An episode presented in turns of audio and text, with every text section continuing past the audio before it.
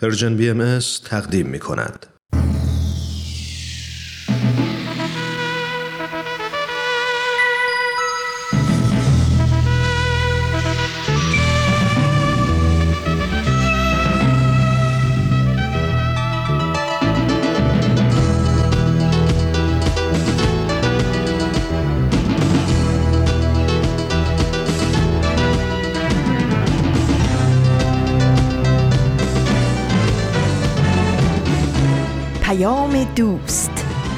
برنامه ای برای تفاهم و پیوند دلها.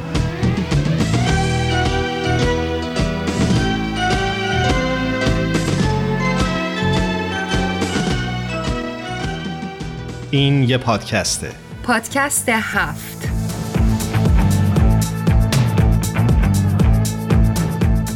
امروز جمعه پنجم اسفند ماه 1401 خورشیدی. برابر با 24 فوریه 2023 میلادیه این 144 رومین قسمت از پادکست هفته.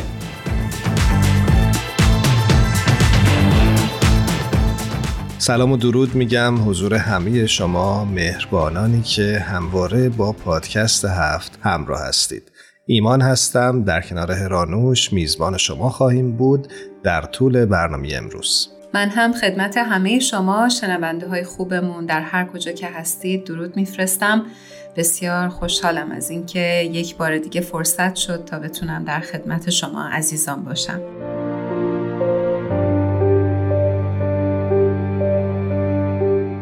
مکان سالن ملاقات در زندانی در اطراف شهرهای بزرگ ایران.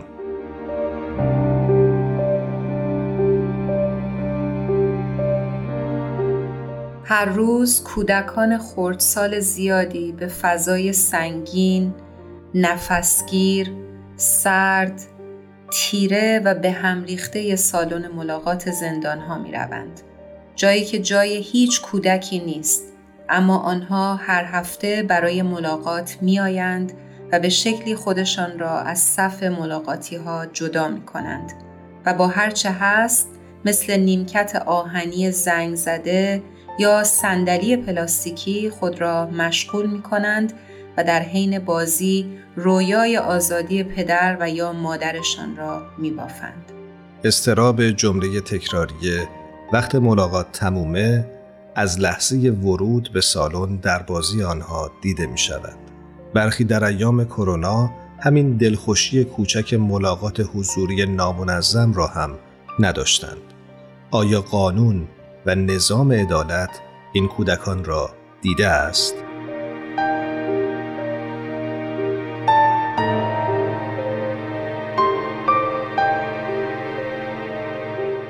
شما چقدر با این تجربه آشنا هستید؟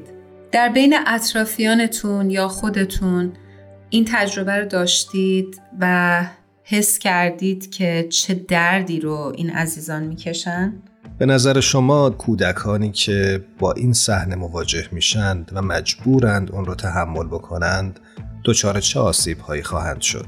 خوشحال میشیم که نظرات و تجربیاتتون رو با ما در میون بذارید. همیشه می‌تونید از طریق صفحات ما در شبکه های اجتماعی به آدرس Persian BM نظرات و تجربیات خودتون رو برای ما و دیگر همراهان این رسانه ارسال کنید.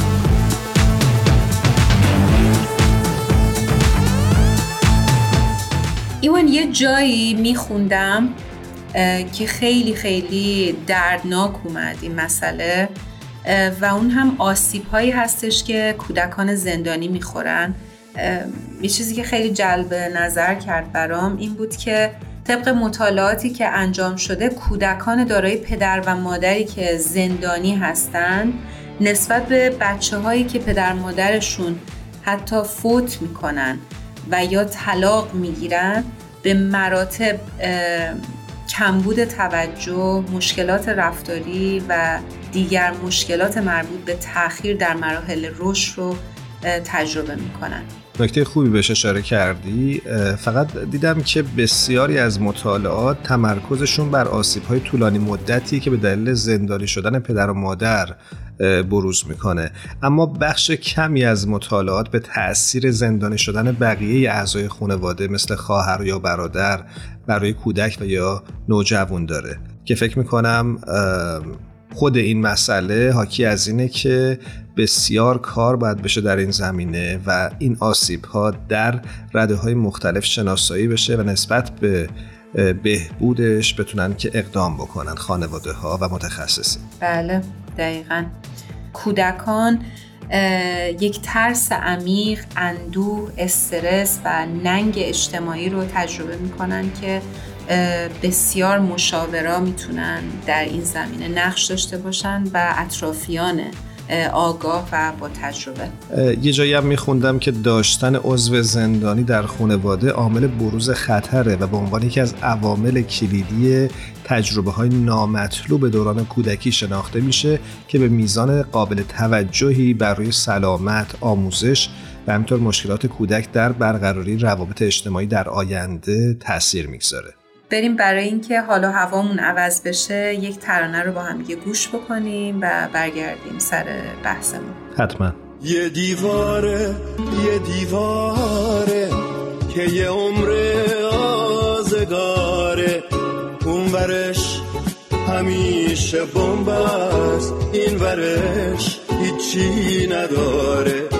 یه طرف همه سیاه یه طرف همه سفیدیم این طرف ریشه نداریم اون طرف ریشه بریدیم. اگه از دیوار خونه چشممون جدا نمی‌شد یه درخت پیر انجیر همه چیز ما نمی‌شد. بس که زندگی نکردیم وحشت از مردن نداریم. ساعتو جلو کشیدم وقت غم خوردن نداریم.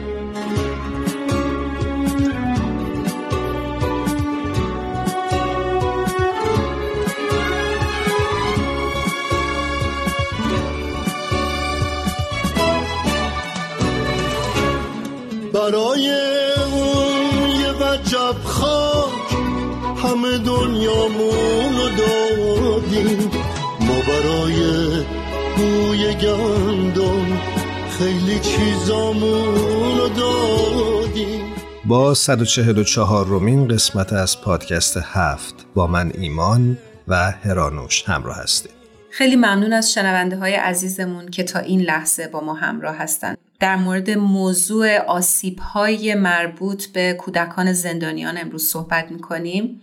یک جایی میخوندم. فرزین کت خدایی فعال بلوچی هستش که در جریان بازداشت و اعدام افراد بسیاری از شهروندان سیستان و بلوچستان با خانواده ها و کودکان افراد زندانی در تماس بوده.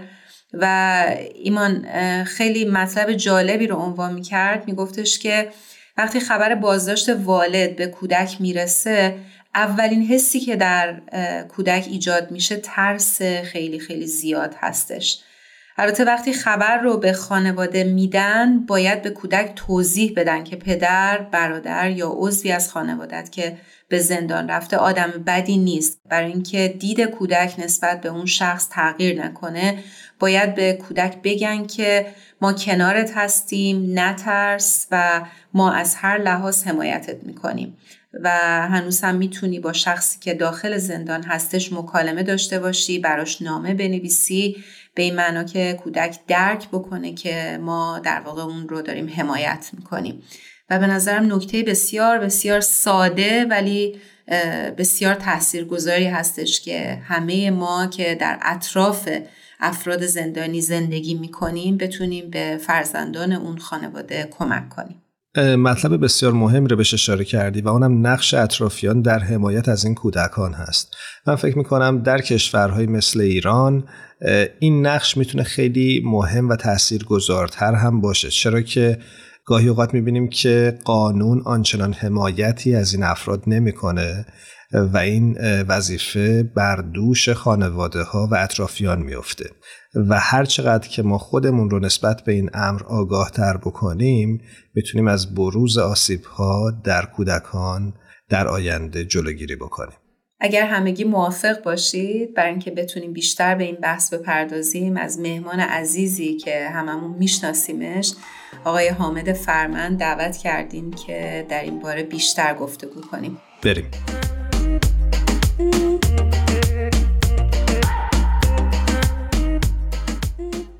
شنونده های خوبمون در خدمت آقای حامد فرمند هستیم. حامد جان خدمت درود میگم. خیلی خوشحالیم از اینکه بعد از مدت ها تونستیم در خدمتت باشیم. حامد عزیز من هم به درود میگم. خوشحالم که دوباره باید صحبت می‌کنم. منم ممنونم از دعوت شما هر دو عزیز و خوشحالم که باز برنامه شما حضور دارم. برای اون دسته از شما همراهان عزیز که شاید کمتر با آقای حامد فرمند آشنا باشید بعد بگیم که آقای حامد فرمند بنیانگذار و مدیر مؤسسه کودکان زندانیان همون کویپی هستند. حامد جان دوست داریم صحبتمون رو اینجوری شروع بکنیم که موضوع برنامهمون که می‌دونی آسیب های مربوط به کودکان زندانیان هستش ولی می‌خوایم بدونیم که تعریف کودکان زندانی چی هست و این کودکان در واقع چه آسیب هایی می‌بینند. سال خیلی خوبی ورود خوبی به این بحث. در ادبیات روانشناسی حوزه ترامای ناشی از زندانی شدن والدین کودکان زندانیان به گروهی گفته میشه که پدر مادر یا هر دوی والدینشون در زندان هستند. و البته که ما داریم از گروه سنی زیر 18 سال به عنوان کودک صحبت می‌کنیم و آثار زندانی شدن والدین رو دارن تحمل می‌کنن. یا اینکه این تجربه رو داشتند یعنی اینکه پدر مادر یا هر دو زندان بودند الان به صورت موقت یا دائم از زندان آزاد شدند. اما خود این افراد خود این کودکان همچنان در این سن کودکی هستند. حالا اگر که به فرض فردی چند ماه بازداشت شده کودک مثلا 8 ساله ای داره 10 ساله ای داره. یا اگر که مثلا 6 7 سال زندان بوده کودکش 10 ساله بوده الان 16 ساله است و الان آزاد شده. همچنان اون کودک به عنوان کودک زندانی تلقی میشه. این خیلی مهمه که حالا بعدا بهش خواهیم پرداخت اهمیتش کجاست. اما به طور کلی با اینکه اینکه پدر زندانی بشه یا مادر یا هر دو اینکه در افراد در چه شرایطی از لحاظ طبقه اجتماعی اقتصادی باشن از لحاظ وابستگی اتنیکی یا فرهنگی در چه موقعیتی باشند اینکه طول مدت زندانی بودن چقدر باشه اینکه رابطه اونها قبل از زندانی شدن چقدر مستحکم باشه در طول زندان دوران زندان چقدر تونسته باشه این رابطه را حفظ بکنن همه تاثیر می‌ذاره روی شدت نوع و ماندگاری آثار زندانی شدن والدین بر کودکان. اما به طور کلی یک سری آثار رو شناسایی کردند که حالا میگم با این با تفاوت های مختلفی می‌تونه روی گروه های مختلفی از کودکان آثارش دیده بشه. برخیش لزوما توسط افراد حالا به قول معروف چشم غیر مسلح ممکنه دیده نشه. این معناش نیست که تاثیر نگذاشته. بعضی از آثار در بزرگسالی به عنوان PTSD یا عنوان اختلال استراب پس از سانحه خودشو نشون میده. اینها به عنوان مثال آثار روانی که زندانی شدن والدین می‌ذاره مثل استراب استرس شدید اختلال تمرکز حتی تاثیرات جسمی که می‌تونه بر روند رشد مغز کودکان به خصوص اگر در این اتفاقات شما در دوران پنج سال اول افتاده باشه می‌تونه روی رفتار کودکان اختلال ایجاد بکنه پرخاشگری انزوا طلبی یا رفتارهای پرخطر انجام دادن توسط کودکان یا تاثیر خودش رو مستقیم و غیر مستقیم روی روند تحصیلی کودک بگذاره. تاثیرات غیر مستقیم دیگری هم هست مثل فشارهای مالی که خود زندان می‌ذاره به خصوص به خاطر شرایط نابرابری اقتصادی و نابرابری جنسیتی که حاکم هست بر جامعه ما و بسیاری از جوامع با زندانی شدن پدر به خصوص کودکان با از لحاظ مالی با شرایط دشوارتری هم روبرو میشن و حالا اینها رو به عنوان یک مجموعه ای از این آثار طبقه بندی می‌کنن و ازش صحبت می‌کنن. ممنون از توضیحی که دادی. می‌خواستم بپرسم با توجه به این تعریف و آثاری که بهش اشاره کردی ما چه تعداد از این کودکان زندانیان در ایران داریم؟ آیا این تعداد قبل و بعد از های اخیر در ایران تغییر کرده؟ کلی در مورد آسیب های اجتماعی در دنیا موضوعاتی مثل ازدواج کودکی کودکان کار و کودکان زندانیان آمار دقیقی وجود نداره. اما تو کشورهایی که به حال نظام حالا به نوعی دموکراتیک تر و آزادتری وجود داره شرایطی فراهم هست که نهادهای تخصصی نهادهای مدنی و بخشی از بدنی سیستم قضایی اون کشورها بخشی از اطلاعاتی رو منتشر می‌کنن که به اونها کمک می‌کنه. یک برآوردی داشته باشند از تعداد زندانیان تعداد زندانیان دارای فرزند و کودکان زندانی در ایران متاسفانه چنین امکان آزادی وجود نداره. اما چیزی که هستش اینه که ما می‌دونستیم پیش از این خیزش با توجه به مجموعی از آماری که به تناوب منتشر می‌شده ما حداقل حدود دویست هزار زندانی در کشور داشتیم.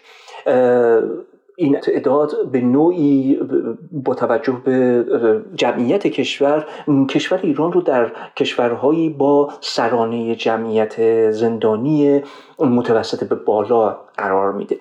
اما در نظر بگیریم که فقط در همین خیزش در همین چهار پنج ماه گذشته حدود 20 هزار نفر دستگیر شدن. همه اینها در زندان نماندند اما طبق اونجاست که برمیگردیم اون تعریف کودکان زندانیان اونهایی که فرزند داشتند همچنان در این تعریفه خواهند گنجید این 20 هزار یعنی یک دهم عدد کل زندانیان در همین دوره اضافه شد به جمعیت زندان ها باز دوباره برگردم به همون تعریف. آزاد شدن گروهی از این زندانی های دستگیر شده در این خیزش که شامل همه هم نمی شده دوباره یک تقسیم ناعادلانه ای صورت می‌گیره در این شرایط. هم کم نمی‌کنه از تعداد اون کودکانی که این شرایط رو تجربه کردن. این شرایط اغلب دستگیری ها با فشارهای شدید امنیتی و حتی با خشونت راه بوده. بسیاری با بیخبری مطلق و یا طولانی مدت از عزیزشون درگیر بودند. بسیاری از دل و ترس های ناشی از اون احکامی که ممکنه صادر به علیهشون رو تجربه کردن همه اینها فشار روانیش رو بر کودکان هم وارد می‌کنه. بنابراین ما از طرف دیگه هم ما می‌دونیم که باز دوباره طبق آمار جسته گریخته که داده شده بالای 50 درصد بین 60 تا 70 درصد از زندانی ها به طور کلی دارای فرزند هستند. در این کریزش هم باز آمار دقیق وجود نداره. اما باز شواهد از این نشون میده که درصد بالایی از اینها خانواده داشتن و فرزند داشتن و بنابراین عدد طبق تعریفی که ارائه دادیم عدد بزرگی چندین میلیون کودک داریم که یا الان والدینشون در زندان هستند یا اینکه این تجربه رو پشت سر گذاشتن. ممنونم حامد جان از توضیحی که دادی. ولی می‌خوام بدونم که اصلا کاری میشه برای اینجور بچه ها کرد؟ سوال چالشی خیلی مهمیه. روانشناسانی که روی موضوع آثار روانی زندانی شدن والدین بر کودکان کار می‌کنند تاکید می‌کنند که بله. و اتفاقا باید کاری کرد تا از ماندگاری این آثار کم بکنیم تا از تبدیل اونها به اختلال استراب پس از سانحه تا حد امکان جلوگیری بکنیم. تا تاثیرش رو بر شرایط کودکان در همون دوران کودکی کم بکنیم. بنابراین راههایی وجود داره لایه های مختلفی می‌تونن دخالت بکنن و می‌تونن اقداماتی رو بکنن از اقدامات ساده تا این مقدار پیچیده تر و حرفه تر تا بتونن این شرایط رو بهبود ببخشن. اما از اون طرف یک باور بعضا غلطی وجود داره که برخی فکر می‌کنن خب حالا افرادی رو نگاه می‌کنند که افراد حالا ظاهرا موفقی هستن افرادی هستن که حالا احیانا تحصیلات عالیه داشتند یا نمی‌دونم مثل من که مادرم در کودکی زندان بوده مؤسسه برای خودشون تاسیس کردن نمی‌دونم دارن کار و شغل دارند و ظاهرا مشکل خاصی هم ندارن.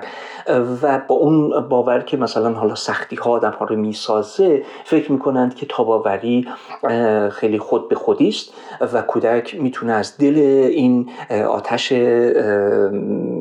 ترامایی که تجربه کرده تراژدی هایی که باهاش زیسته ققنوسوار بیرون بیاد اما این باور باور درستی نیست و توی این باور و توی این تحلیل اون اتفاقی که برای مثلا یکی مثل من یا کسانی که شبیه ما مثلا موقعیتی رو تجربه کردند که تونستن از برخی از این آسیب ها بگذرند در نظر نمی‌گیره.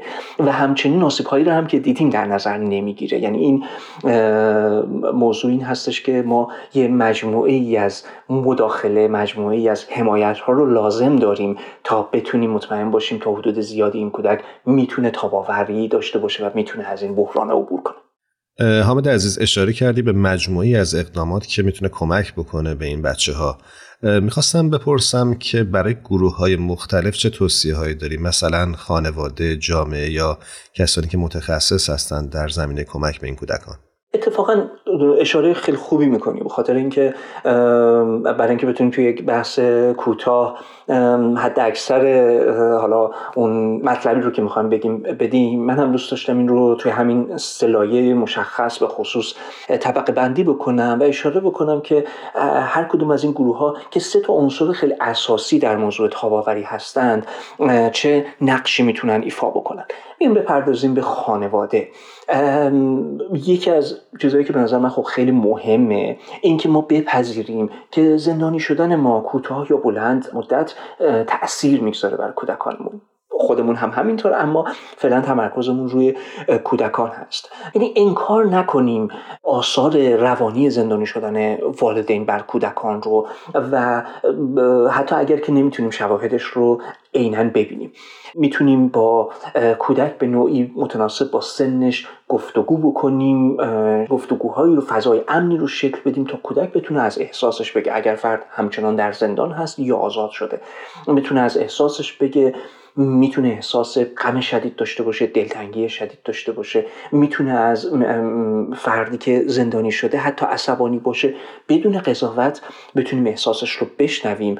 بروز دادن احساس خودش مرحله مهمیه. از اینکه کودک بتونه مواجه بشه با حسی که داره بتونه همدلی رو درک بکنه و بعد بتونه راهی رو پیدا بکنه برای اینکه باش برخورد بکنه و ازش عبور بکنه. می‌تونه حالا بعد از اونه که تازه می‌تونه حالا نقاشی بکشه مثلا بنویسه می‌تونه حرف بزنه. برای مثلا بعضی از کودکان مثل کودکان با سنین بالاتر خصوصا نوجوانی بعضا حتی همراهی با سایر کودکان حالا چه تو حوزه های غیر مرتبط با موضوع تراما چه در حوزه تراما اگر خواهر برادر کوچکتری دارن یا اگر خانواده رو می‌شناسیم که در فضای امنی هست و می‌تونه اینها همدیگر رو حمایت بکنن اون حمایتگری می‌تونه به کودک حس خوب بده. اما یادمون نره که کودک همچنان کودکه.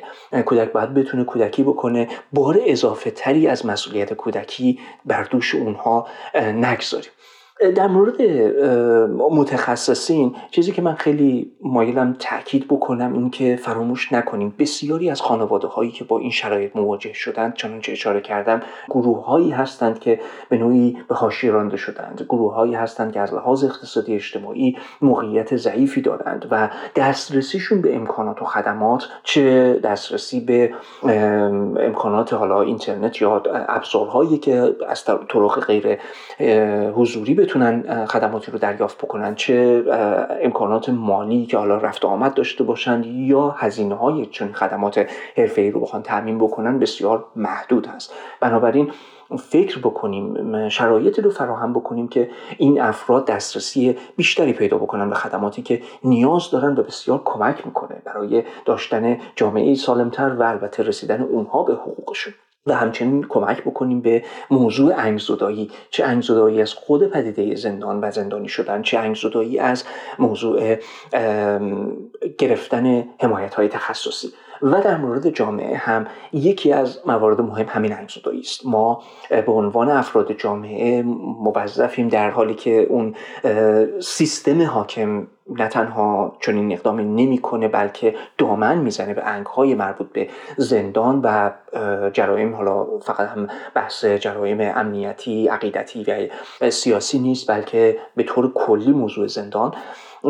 بلکه ما این که حالا باید بتونیم این شرایط رو فراهم بکنیم خودمون رو آگاه بکنیم و حواسمون باشه که فارغ از اینکه فرد زندانی جرمی رو مرتکب شده یا نشده ما آگاه باشیم نسبت به حقوق خودش حقوق کودکش و حقوق خانوادهش و حد اکثر حمایت رو از اونها بکنیم. اشاره کردم که بسیار از این خانواده ها با مشکلات مالی ممکنه مواجه باشن.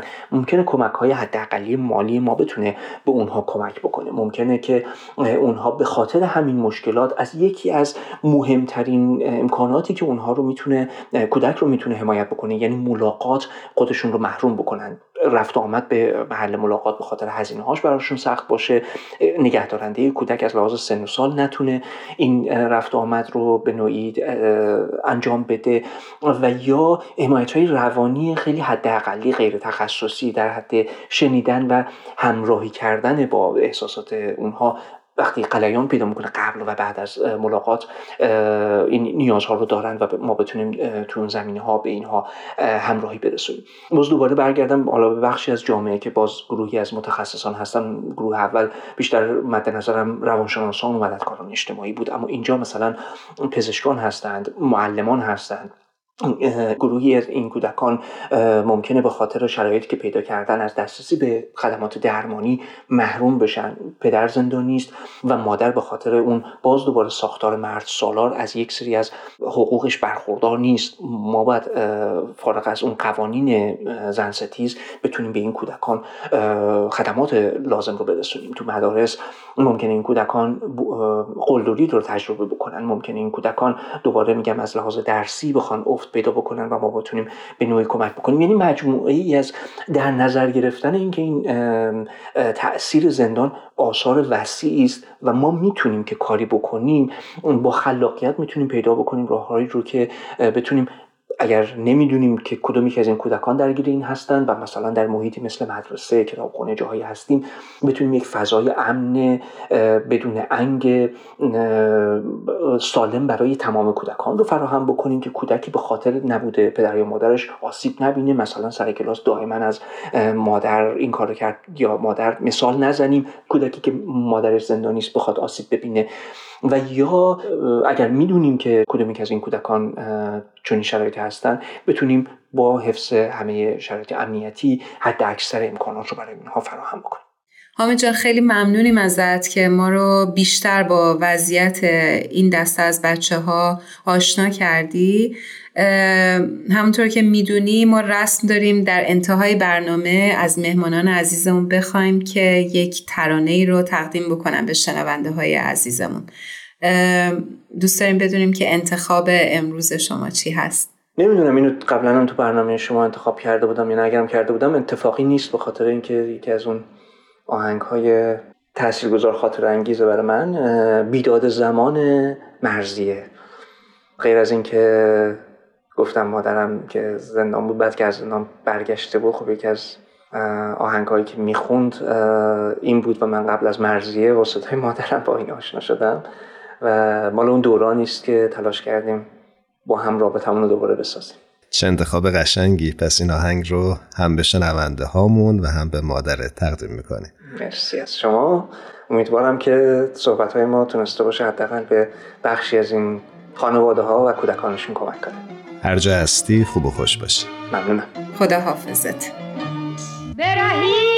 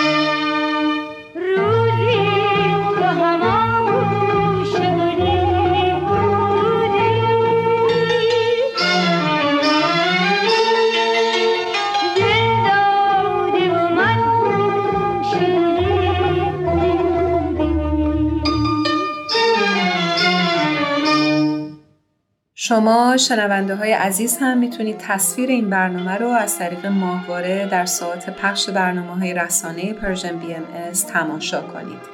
از طریق تلگرام و صفحه اینستاگرام رسانه Persian BMS کانال یوتیوب و تمامی اپلیکیشن های پادگیر هم می‌تونید به آرشیو برنامه ها دسترسی داشته باشید.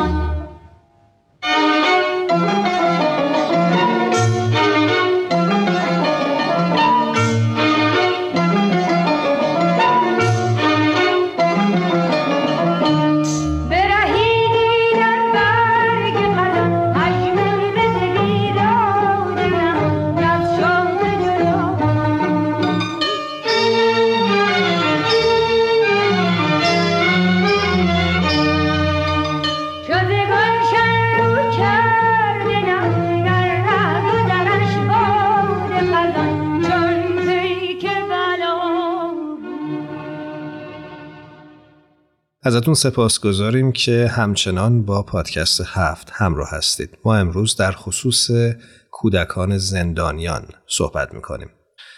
هرانوش ما در ابتدای برنامه از شنونده ها و همراهان پادکست هفت سوال کردیم که آیا تجربه ای در این زمینه دارند یا نه. اما شاید بد نباشه که تو تجربه رو که برای من تعریف کردی رو توی این قسمت با شنونده ها و مخاطبین پادکست هفت در میون بذاری. یه خاطره که خیلی برام همیشه مونده از یکی از دوستانمون که در واقع نوه اون خانواده دوست صمیمی دختر بزرگم هستش. و وقتی اینا کوچیک بودن من اینا رو می بردمشون مهد کودک.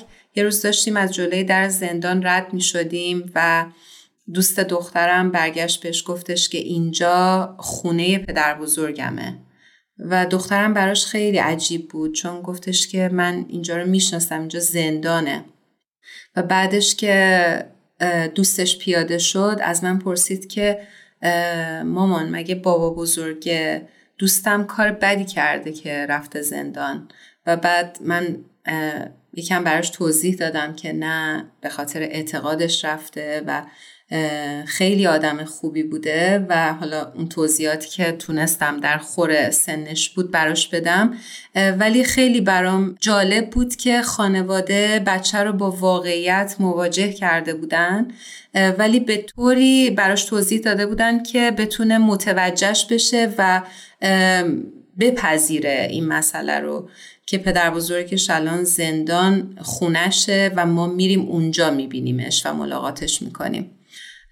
خیلی ناراحت کننده است ولی به نظرم به نوعی خوبه که بچه ها رو با حتی با زبان بچگانه بتونیم با واقعیت های زندگی که بسیار تلخ هم می‌تونه باشه مواجهشون بکنیم. قطعا وقتی اولین بار داشتی این خاطره رو تعریف می‌کردی به ذهنم رسید که پدر و مادر این کودک چقدر خلاقانه و چقدر هوشیارانه. این مطلب رو با اون در میون گذاشتن. و فکر می‌کنم می‌تونه این مثال الهام بخش باشه برای بسیاری از شمایی که صدای ما رو میشنوید و در شرایط مشابه هستید تا بتونید به این کودکان کمک بکنید تا بار سنگین این اتفاق رو راحت تر هضم و درک بکنن. و همیشه ایمان می‌بینیم که پدر مادر هر چقدر آگاهتر و هوشیارانه تر عمل بکنن و تصمیم بگیرن می‌تونن سرنوشت بهتری رو برای بچه ها و کودکانشون رقم بزنن. قطعا. خب اشاره می‌کنن که آنیتا روی خط منتظر ماست. اگه موافقی بریم با آنیتا صحبت کنیم. بله حتما.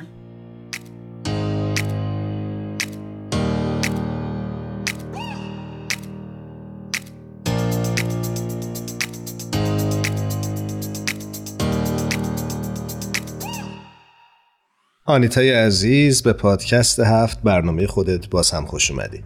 آنیتای عزیز من هم خدمت درود میگم خوش اومدی. منم به هر دوی شما سلام می‌کنم و به هر کسی که ما رو میشنوه. امیدوارم که همتون سلامت باشین. همینطور تو؟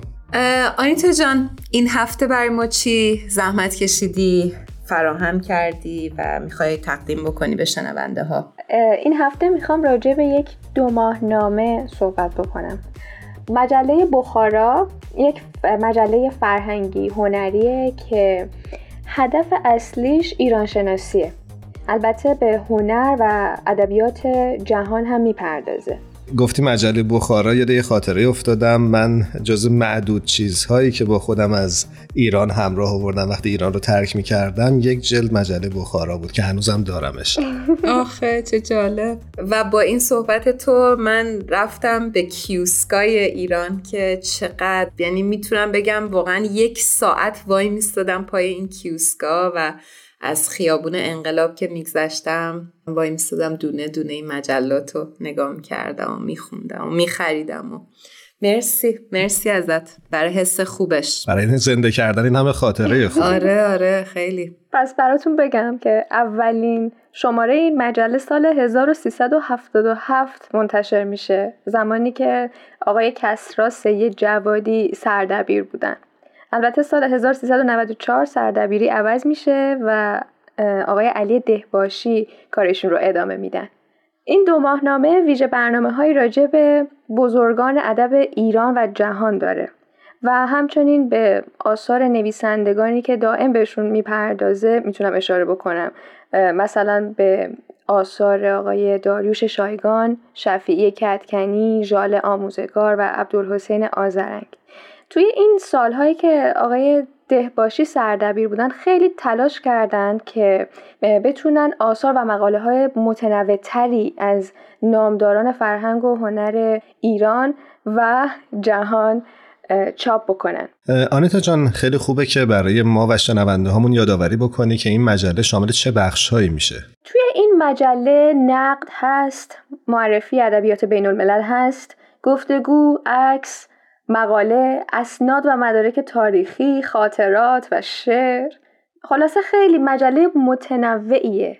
همون جوری هم که ایمان اشاره کرد که یکی از این مجلات با خودش داره این مجله خیلی فکر کنم از لحاظ بسری جذابیت هم دارن به این خاطر که قطع کتابی داره و البته اینجا جا داره از طراح جلد و صفحاتش که مرتضا ممیز هست و خوشنویسی روی جلد که محمد احسایی هست هم نام ببریم. دوتا از قولهای طراحی و گرافیک در ایران. دقیقا. بله.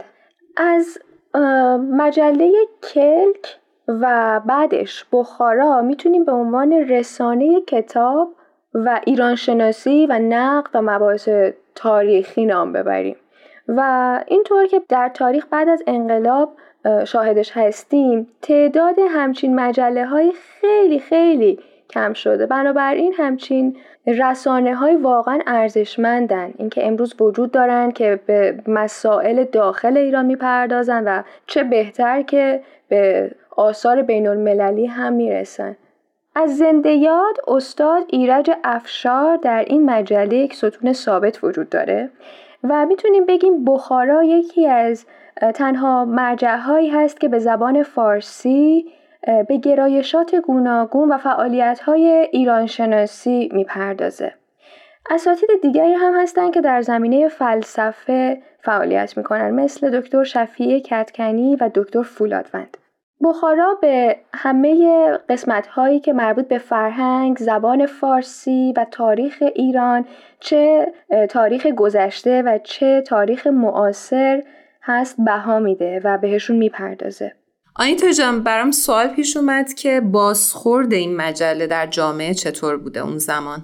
بازخورد مجله در سطح جامعه اونطور که من متوجه شدم خیلی خوب بوده ولی از همایون خورم یک مطلبی رو می‌خوام بخونم راجع به مجله بخارا بله تمام شماره های نشریه های کلک در زمان سردبیری علی دهباشی و بخارا آکنده از عشق به فرهنگ و هنر و ادبیات سرزمین ایران بوده و هست. زیرا نویسنده های مقالات آن نشریه ها تماما از فرهیختگان و نخبگان این مرز و بوم هستند که جایگاه قابل توجهی در فرهنگ ایران دارند. بخارا مجموعه پربار، فرهنگی و حاوی مطالب و اسناد معتبر است. نشریه بخارا در حقیقت یک نشریه بسیار با ارزش برای تمام اهل خرد است. به یادی هم بکنیم از آقای خورم موزیسین خوب کشورمون روحشون شاد بله یه چیزی که راجع به بخارا خیلی برای من جالب و دوست داشتنیه اینه که یک سری جمعهایی صورت می‌گیره به مناسبت سینما به مناسبت کتاب شعر موسیقی و نکته که هی تاکید می‌کنم روش اینه که با اینکه تخصصی به ایران شناسی و تاریخ و فرهنگ و زبان و هنر ایران می‌پردازه اما مخاطب رو از اتفاقاتی که در صحنه بین المللی داره میفته محروم نمی‌کنه. و پیشنهاد می‌کنم که یک سری به سایت این مجله بزنین. خیلی مطالبی خواهید دید که شایان توجهه. حتما حتما. می‌خوام بگم که چقدر احتیاج ما از این دست رسانه ها داشته باشیم که هم جای کسانی هستش که صاحب نام هستند هم یک بستری رو درست می‌کنه برای جوون ها تا بتونن هر چقدر با تجربیات کم اما خودشون رو به نمایش بذارن و بتونن فعالیتشون رو بست و گسترش بدن و شناخته بشن. و یک اعتقادی که آقای دهباشی داره اینه که هر کسی که به زبان فارسی در هر قالبی کلاسیک یا مدرن می نویسه داره در هیته زبان کار می‌کنه و اون اثرش به همین علت دارای ارزشه. این نگاه خیلی برای من زیباست. مرسی از اینکه این وقت رو به من دادین. مرسی ازت. با این انتخاب خوبت و ممنونیم از اینکه همیشه برای ما مطالب خوبی رو آماده می‌کنی. هر کجا هستی شب و روزت خوش باشه. منم ازت ممنونم آنیتای عزیز و همینطور همونجوری که هرانش گفت از انتخاب خوبت و امیدوارم که مجله بخارا و مجله های مشابه بخارا بیشتر در زمینه فرهنگ و ادب ایران فعال بشن. انشالله ما بتونیم مثل آقای دهباشی نور امید رو برای اطرافیانمون روشن بکنیم. خوب باشین. خدا نگهدارت.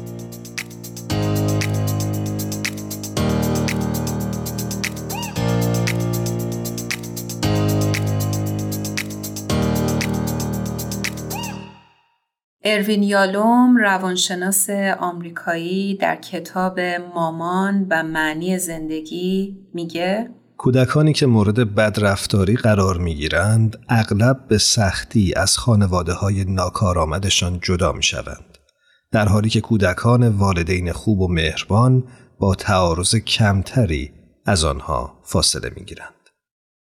تشکر می‌کنیم از همه شما شنونده های خوبمون که تا این لحظه با ما همراه بودین. و همینطور هم جا داره از تهیه کننده های خوب برنامهمون تارا، میساق، پگاه و شایان عزیز نهایت تشکر رو داشته باشیم. امیدواریم هر کجا که هستید شاد و سلامت باشید. خدا نگهدارتون. شب و روزتون خوش.